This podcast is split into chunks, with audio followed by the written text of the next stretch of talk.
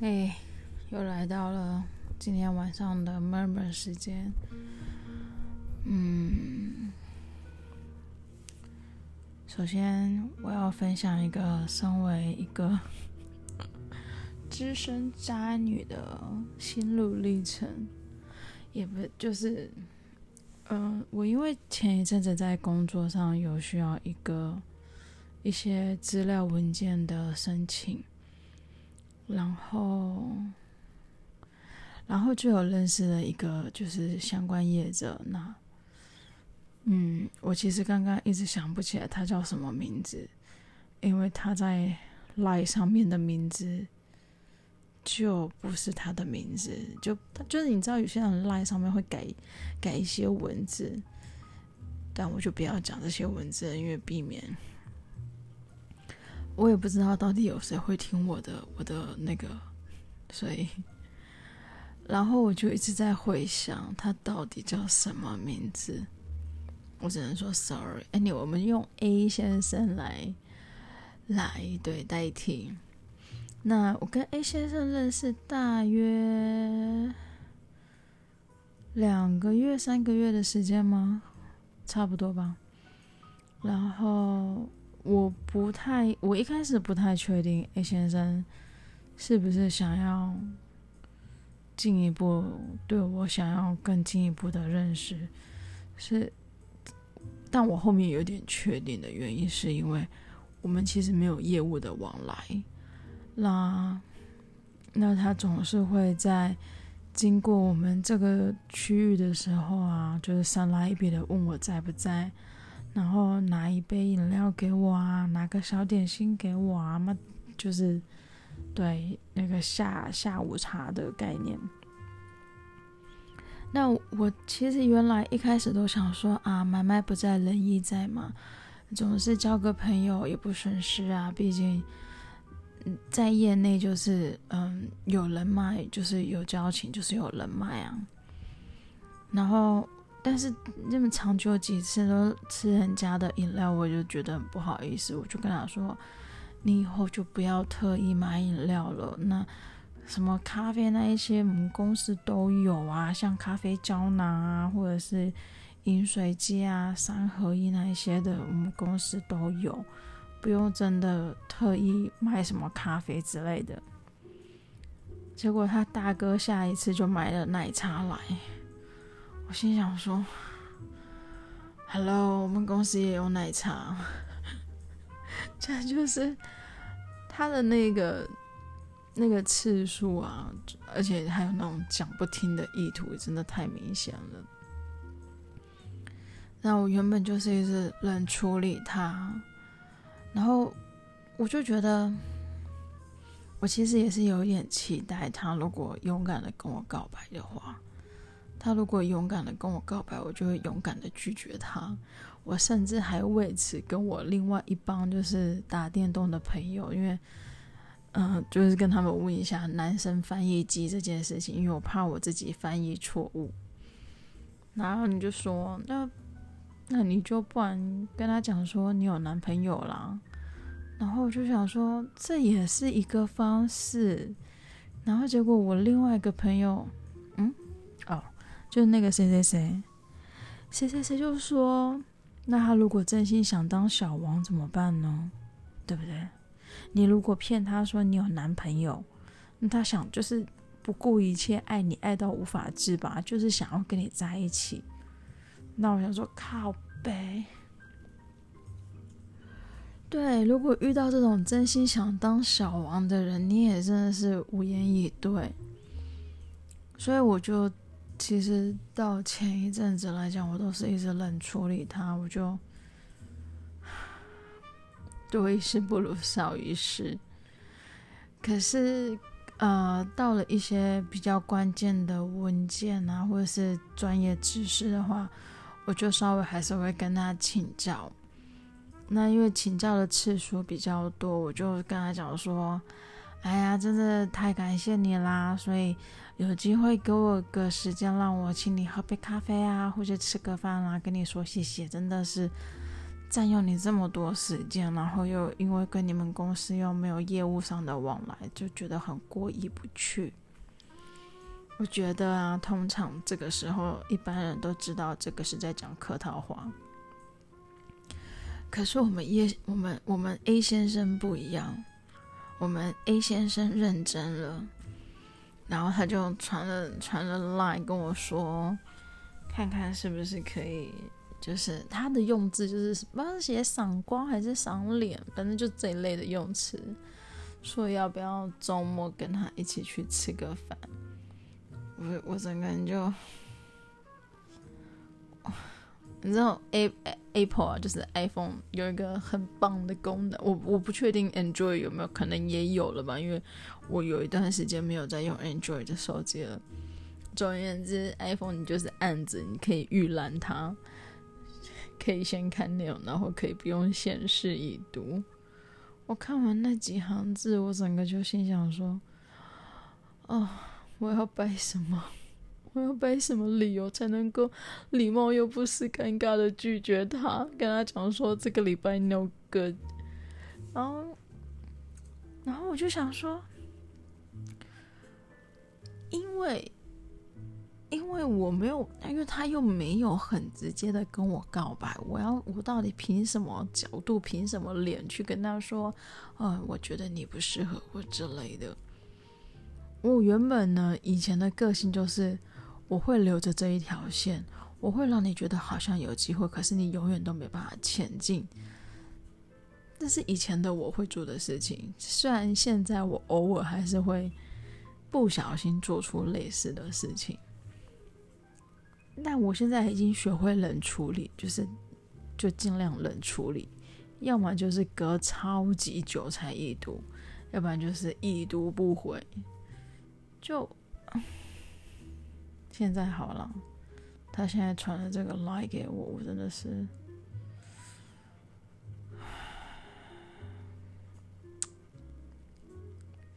然后因为，嗯、这礼拜不是上映那个诅咒的咒吗？那个咒这个恐怖片，然后我又有点想要去看，可是他不是就是很听说很恐怖，然后我另外一个朋友就给我劝退我，他就跟我说。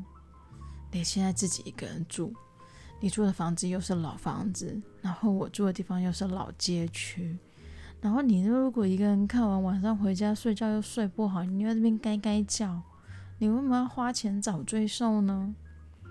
他其实讲完这一番理论的时候，我其实差不多已经被他劝退了。可是，在那之前，我还想说，不然我约那个 A 先生去看这部电影好了。但是我就嗯。不对不对不对不对！我如果约他去看恐怖片，以他那一个耿直的直脑袋，他会不会自己脑补说我是对他有什么之类的，然后造成他的误会？殊不知，其实我只是要找一个彪形大汉壮胆而已。所以啊，在这，在我朋友劝退我，跟我突然自己。理智线拉紧，把我想到这件事情之下，我决定不要去看那个电影了。然后呢，啊，A 先生，这场饭是势必要吃的，只是我要想办法让自己吃得开心一点，所以我一定要挑一个我喜欢的餐厅，然后我可以就是无视于它的存在，自己吃得很爽。哎呦，怎么办？啊，我可能会选烧烤、烤肉之类的吧，就干杯好了，不然就选干杯。对啊，一边吃着我心爱的肉，喝着我心爱的酒，嗯，有这两个东西的陪伴，我应该可以忽略我对面坐的那个人。哎，好想。好想打自己一巴掌哦！真的是，唉。然后我上礼拜还去，还去家乐福买了四千八的东西，真的狂买。因为我买这些东西就是要寄去日本给我的前老板，因为他他他们他们他们他们真的很照顾我在那一段时间，然后我就全部寄一些很普通的家乡味，像什么酸菜呀、梅干菜呀、剥皮辣椒啊、破布子，还有什么哦，我还特地去那个。就是北港朝天空前面那一条街上都会买很多那个麻辣啊、麻荖跟绿豆糕，我觉得这两个很好吃，所以嗯，然后我还给他寄了什么？呃，寄了那个客家擂茶，马玉山的擂茶，嗯。哦，还有什么蒜头酥、油葱酥、咸蛋黄酱、小卷酱。哦，还有炒花生，还有炒花生。对，那总而言之，就是因为，当然也是因为疫情的关系，然后他们都在那边有工作了。那你要他们回台湾一个礼拜，然后再隔离十四天，这样总共二十一天。真的没有几个人可以做这种事情，所以他们也好长好长时间没有。而且疫情都已经两年三年了，而且在那之前他们也大概几年没回来了，什么时间一拉就更长，所以我就寄了一箱的台湾家乡味过去。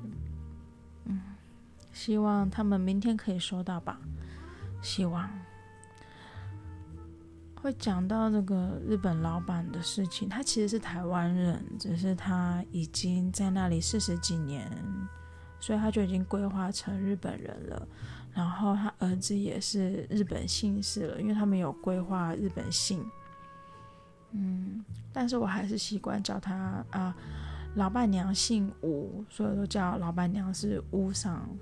然后店长老板的话，就是我就叫店长了。他们两个是在呃新宿那个大久保那边 Okubo，但是嗯，他算是新 Okubo 还是 Okubo？反正这两个站就很近，都一样，应该是大大久保那里。他在那边开了一家呃台湾料理店，呃帆船的帆就是一个字而已，帆，因为他儿子的名字就是用这个字，他儿子名字。前面还有一个字我忘记了，总而言之，反正就有这个帆船的帆就对了。然后会去这边工作呢，是当时的那个语言学校里面的老师，就是我就问老师说，附近有没有什么可以打工的机会？那老师就跟我说，哦，他们之前都有一些学生会在这间餐厅打工，帮你问问看，现在还有没有缺人？那老师就反正就联络我过去跟那个老板他们面试嘛。那可是因为我住的地方，嗯，有不会说很远，但是就是不是在附近，因为我住的地方是西日暮里、利西尼波里那边。那学校那边在大久保，所以呃，就以三手线而言，大概有几个站呢？七七个站左右嘛，我没有特别记，但是好像大概吧，反正就是大家去三手线 Google 一下就好了。然后那个时候，呃，老板就跟我说，我的距离比较远，所以他不打算用我，因为他不喜欢迟到的人。然后我就跟，因为其实那时候我有理，我我有一个很迫切的原因，必须要工作。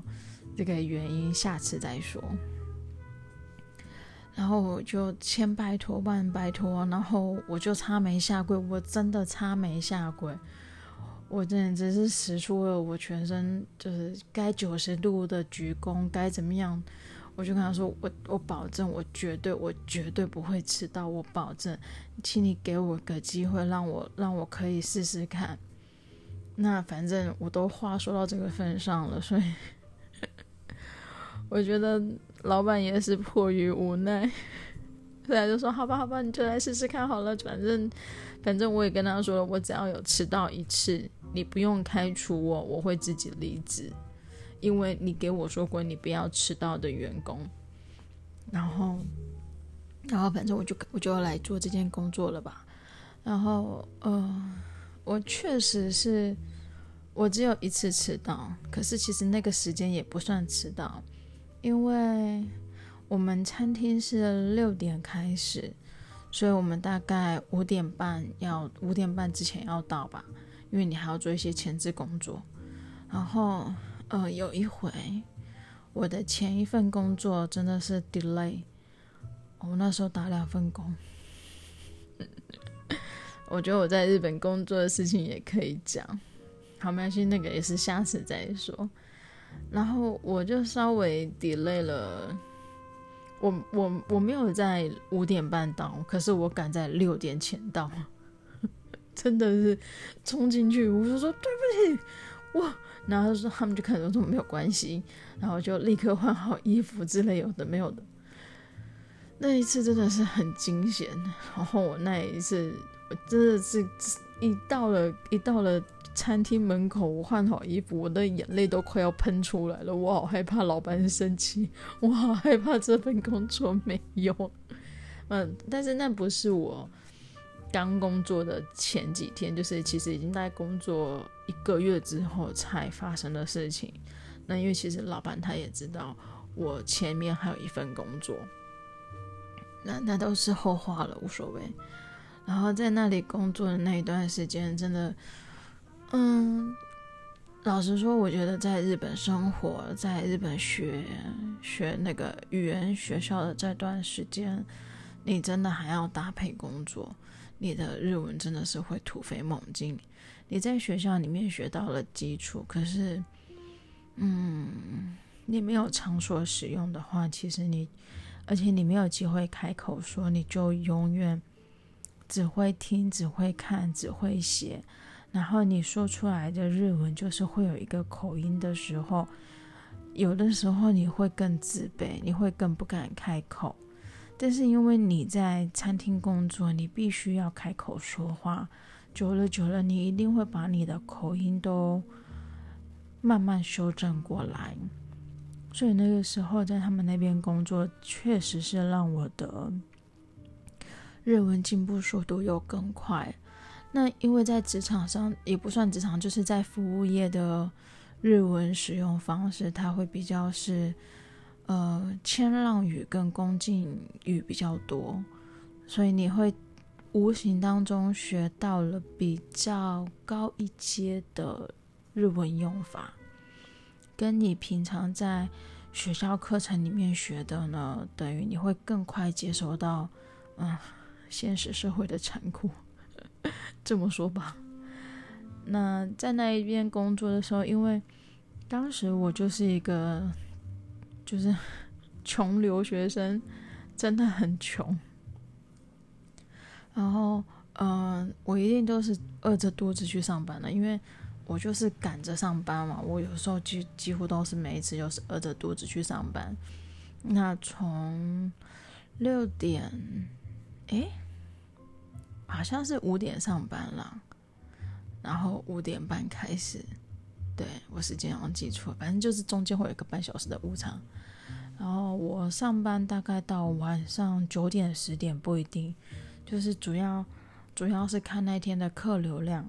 那如果那天客流量没有很忙的话呢，就是平日或者是下雨啊干嘛，客人没有很多的时候。老板就会跟我说：“嗯，好吧，那我们今天就到九点就先下班吧。”也是有这种状况。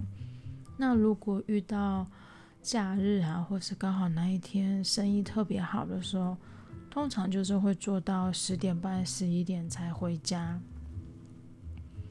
然后，呃，如果是做到最晚、最晚的时候，就是我刚刚讲那个时间嘛，都已经要收店了。那老板有的时候就会。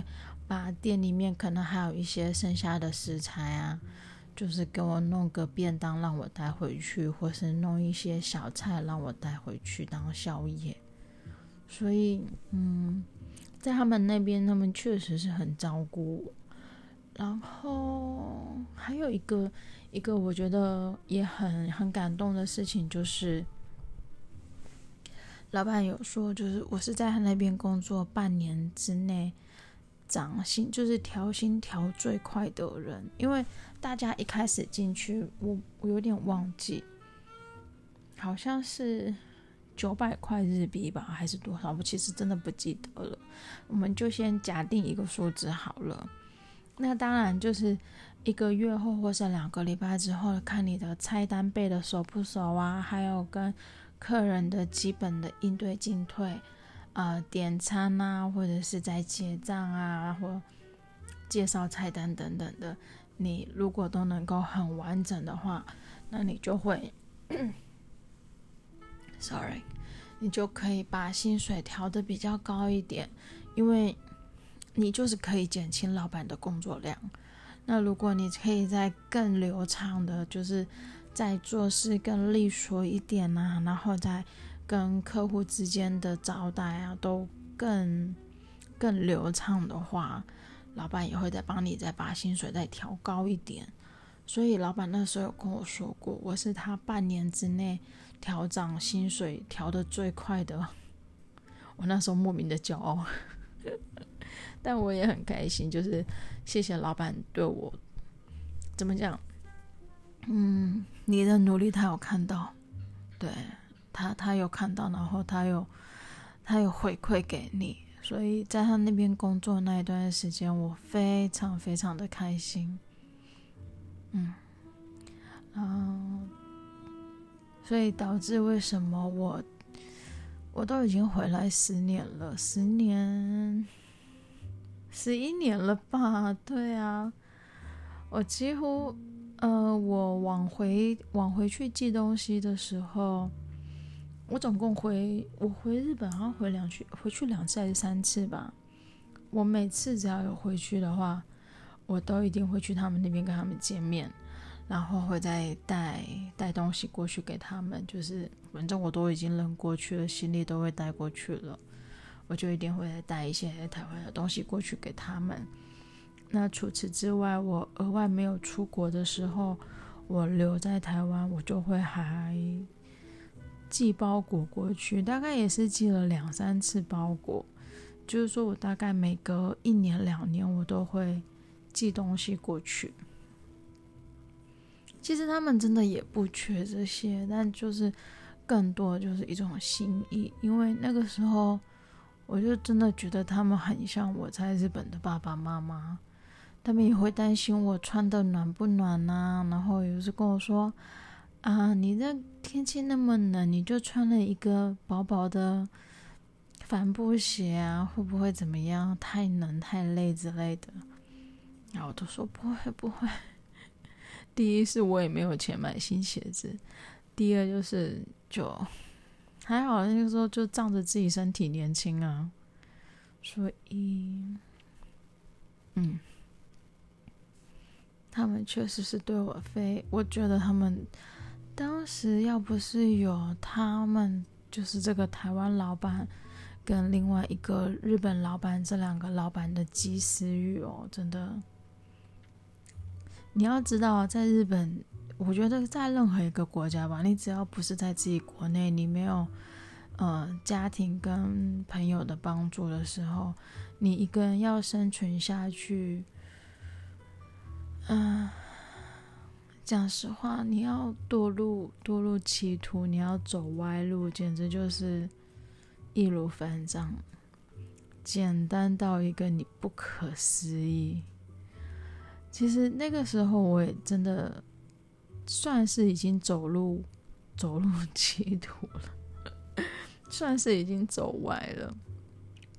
但是，呃，也正是因为后面这两份工作来得很及时，所以在人生的那个交叉路口上面呢，我才没有选择继续往那一条路走，我就我就专心就是。刻苦耐劳的做两份很辛苦的工作，然后真的两份辛苦的工作的钱，其实是认真要讲，做做另外一份比较夜生活的工作的话，就易如反掌。但我那时候，其实我那时候也很幸运呢，我遇到的那个妈妈桑，对啊，那个妈妈桑也是台湾人。那个妈妈桑，她其实，呃，我去跟她问工作的时候，妈妈桑看到，她就说，其实讲实在话。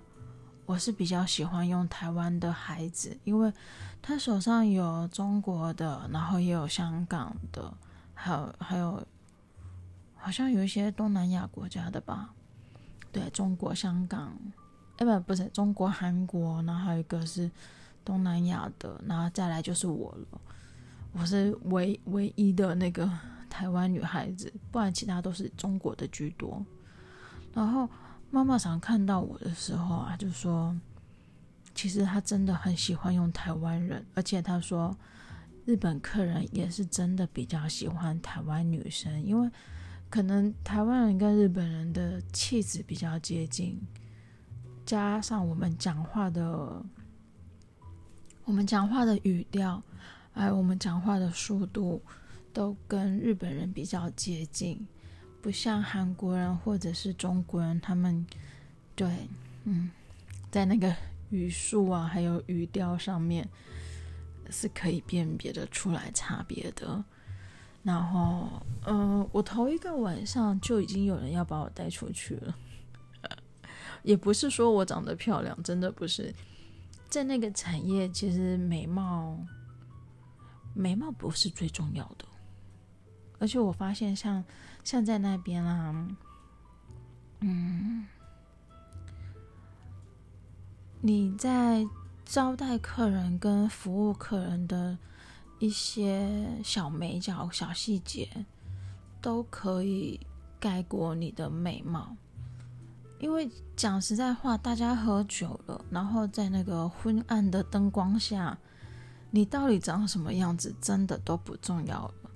可是，你有在帮他注意到他喝酒的杯子，还有他旁边的呃那个湿湿的毛巾啊，就是欧西玻璃那一类的，然后帮他确认冰块啊、水啊，或者是他如果有抽烟。等等，就是你你就是把他当做你最重要的服务对象的时候，你有做到这些小细节，基本上。你长得漂不漂亮都不重要了。然后，嗯、头一个晚上就因为有人要带我出去，可是妈妈上就有跟他说，因为是我是第一天，他他先说等我的状况稳定一点的时候再确认吧。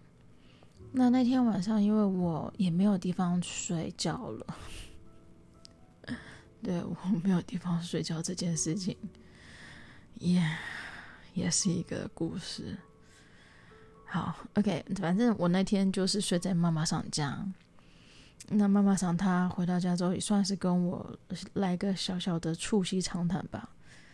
他就跟我说：“你要不要做这一份工作？你都不要去考虑别人对你的想法。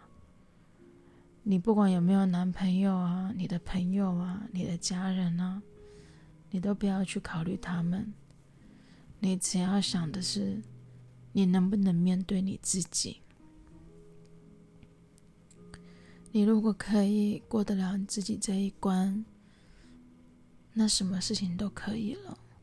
只是你要想清楚，你要扪心自问，你可以吗？那他就话讲到这边，然后他就说他要回去休息了。那我就在房间里面，我整夜都没睡。我那个晚上整夜都没睡。妈妈常跟我说，那个想要带我出去的客人，一个晚上可以付给我三万块。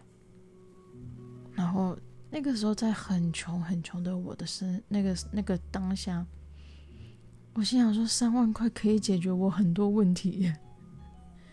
而且我才第一天，第一个晚上就有人要带我出去。你想想看，如果我在那边工作一个礼拜三天四天，我也不求每天都有，每个礼拜一次就好了。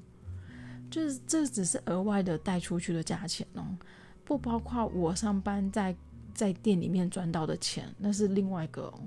就是说，我随随便便要赚个二十万日币，简直就不要太简单。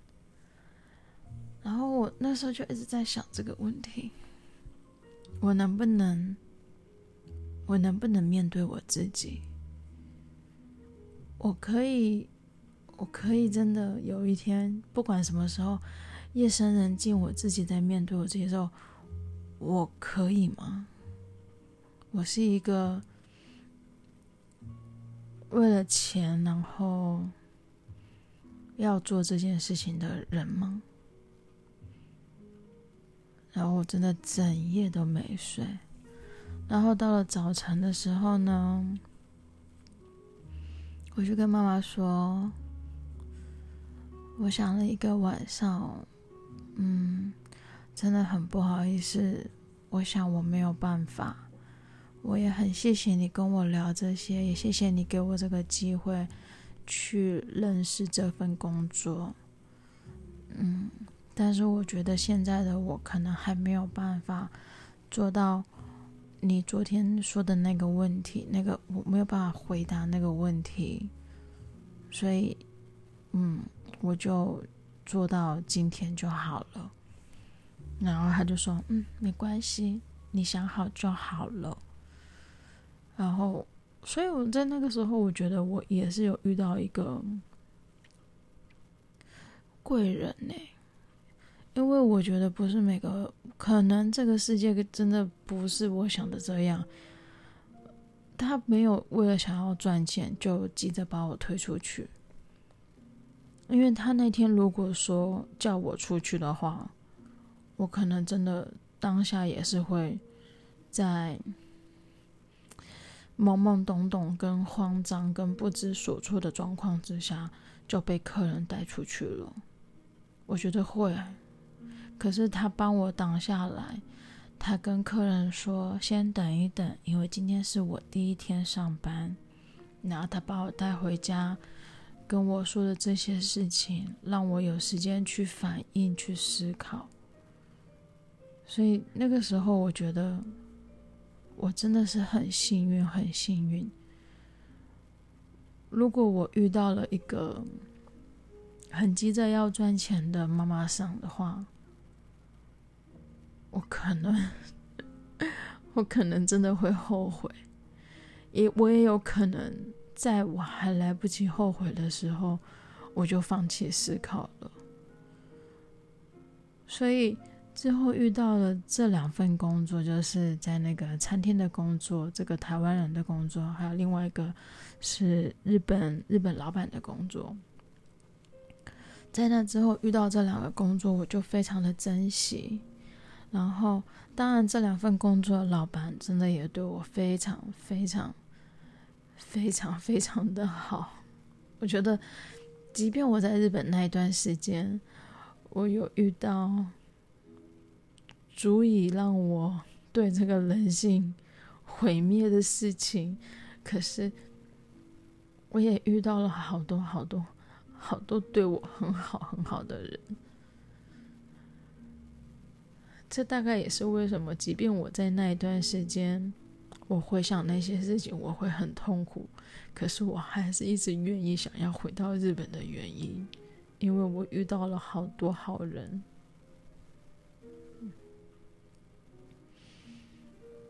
嗯，下一次再随便瞎聊的时候，有机会再聊到，嗯，另外一个老板的事情，还有我为什么会那么急迫想要找房子，然后用钱，没有钱的事情。嗯，时间也差不多了，先这样喽，晚安。